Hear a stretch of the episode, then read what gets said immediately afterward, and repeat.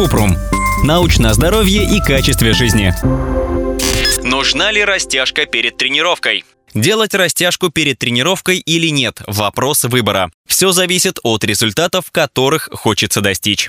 Когда полезно? Исследования о пользе растяжки дали неоднозначные результаты. Некоторые показали, что растяжка не уменьшает болезненность мышц после тренировки, а перед упражнением ослабляет силу подколенного сухожилия. Растяжку лучше пропустить перед интенсивными нагрузками, например, бегом на короткие дистанции или легкой атлетикой. По данным исследований, она может снизить производительность и не предотвратит травму от напряжения. Однако другие исследования показали, что растяжка может помочь улучшить гибкость и, следовательно, диапазон движений в суставах. Как делать безопасную растяжку? Ключевой момент растяжки – правильная техника. Иначе она может принести больше вреда, чем пользы. Чтобы растяжка была безопасной, нужно не считать растяжку разминкой. Если растянуть холодные мышцы, можно получить травму, поэтому перед растяжкой нужно сделать разминку. Подойдут легкая ходьба, бег трусой или езда на велосипеде 5-10 минут стремиться к симметрии. Стараться достичь одинаковой гибкости с обеих сторон тела, чтобы уменьшить риск травм. Сосредоточиться на основных группах мышц – в икрах, в бедрах, области поясницы, шеи и плечах.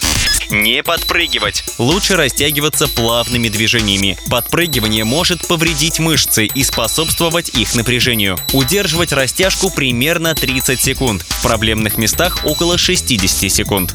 Не растягиваться до боли. Максимум, что можно почувствовать во время растяжки, это напряжение. Сделать растяжку спортивной. Некоторые данные свидетельствуют о том, что полезно выполнять динамическую растяжку, задействовать мышцы, которые чаще всего используются в определенном виде спорта. Например, если человек играет в футбол, стоит растягивать подколенные сухожилия, так как они более уязвимы. Если спортсмен собирается выполнить конкретное действие, например, удар ногой по футбольному мячу, нужно начинать медленно и с низкой интенсивностью, чтобы мышцы привыкли к этому движению. Затем постепенно увеличивать скорость. Не пропускать растяжку. Она может занять много времени, но наибольшего эффекта можно добиться, если выполнять ее регулярно, например, 2-3 раза в неделю. Иначе есть риск потерять потенциальные преимущества. Например, если растяжка помогла увеличить диапазон движения, он может снова уменьшиться.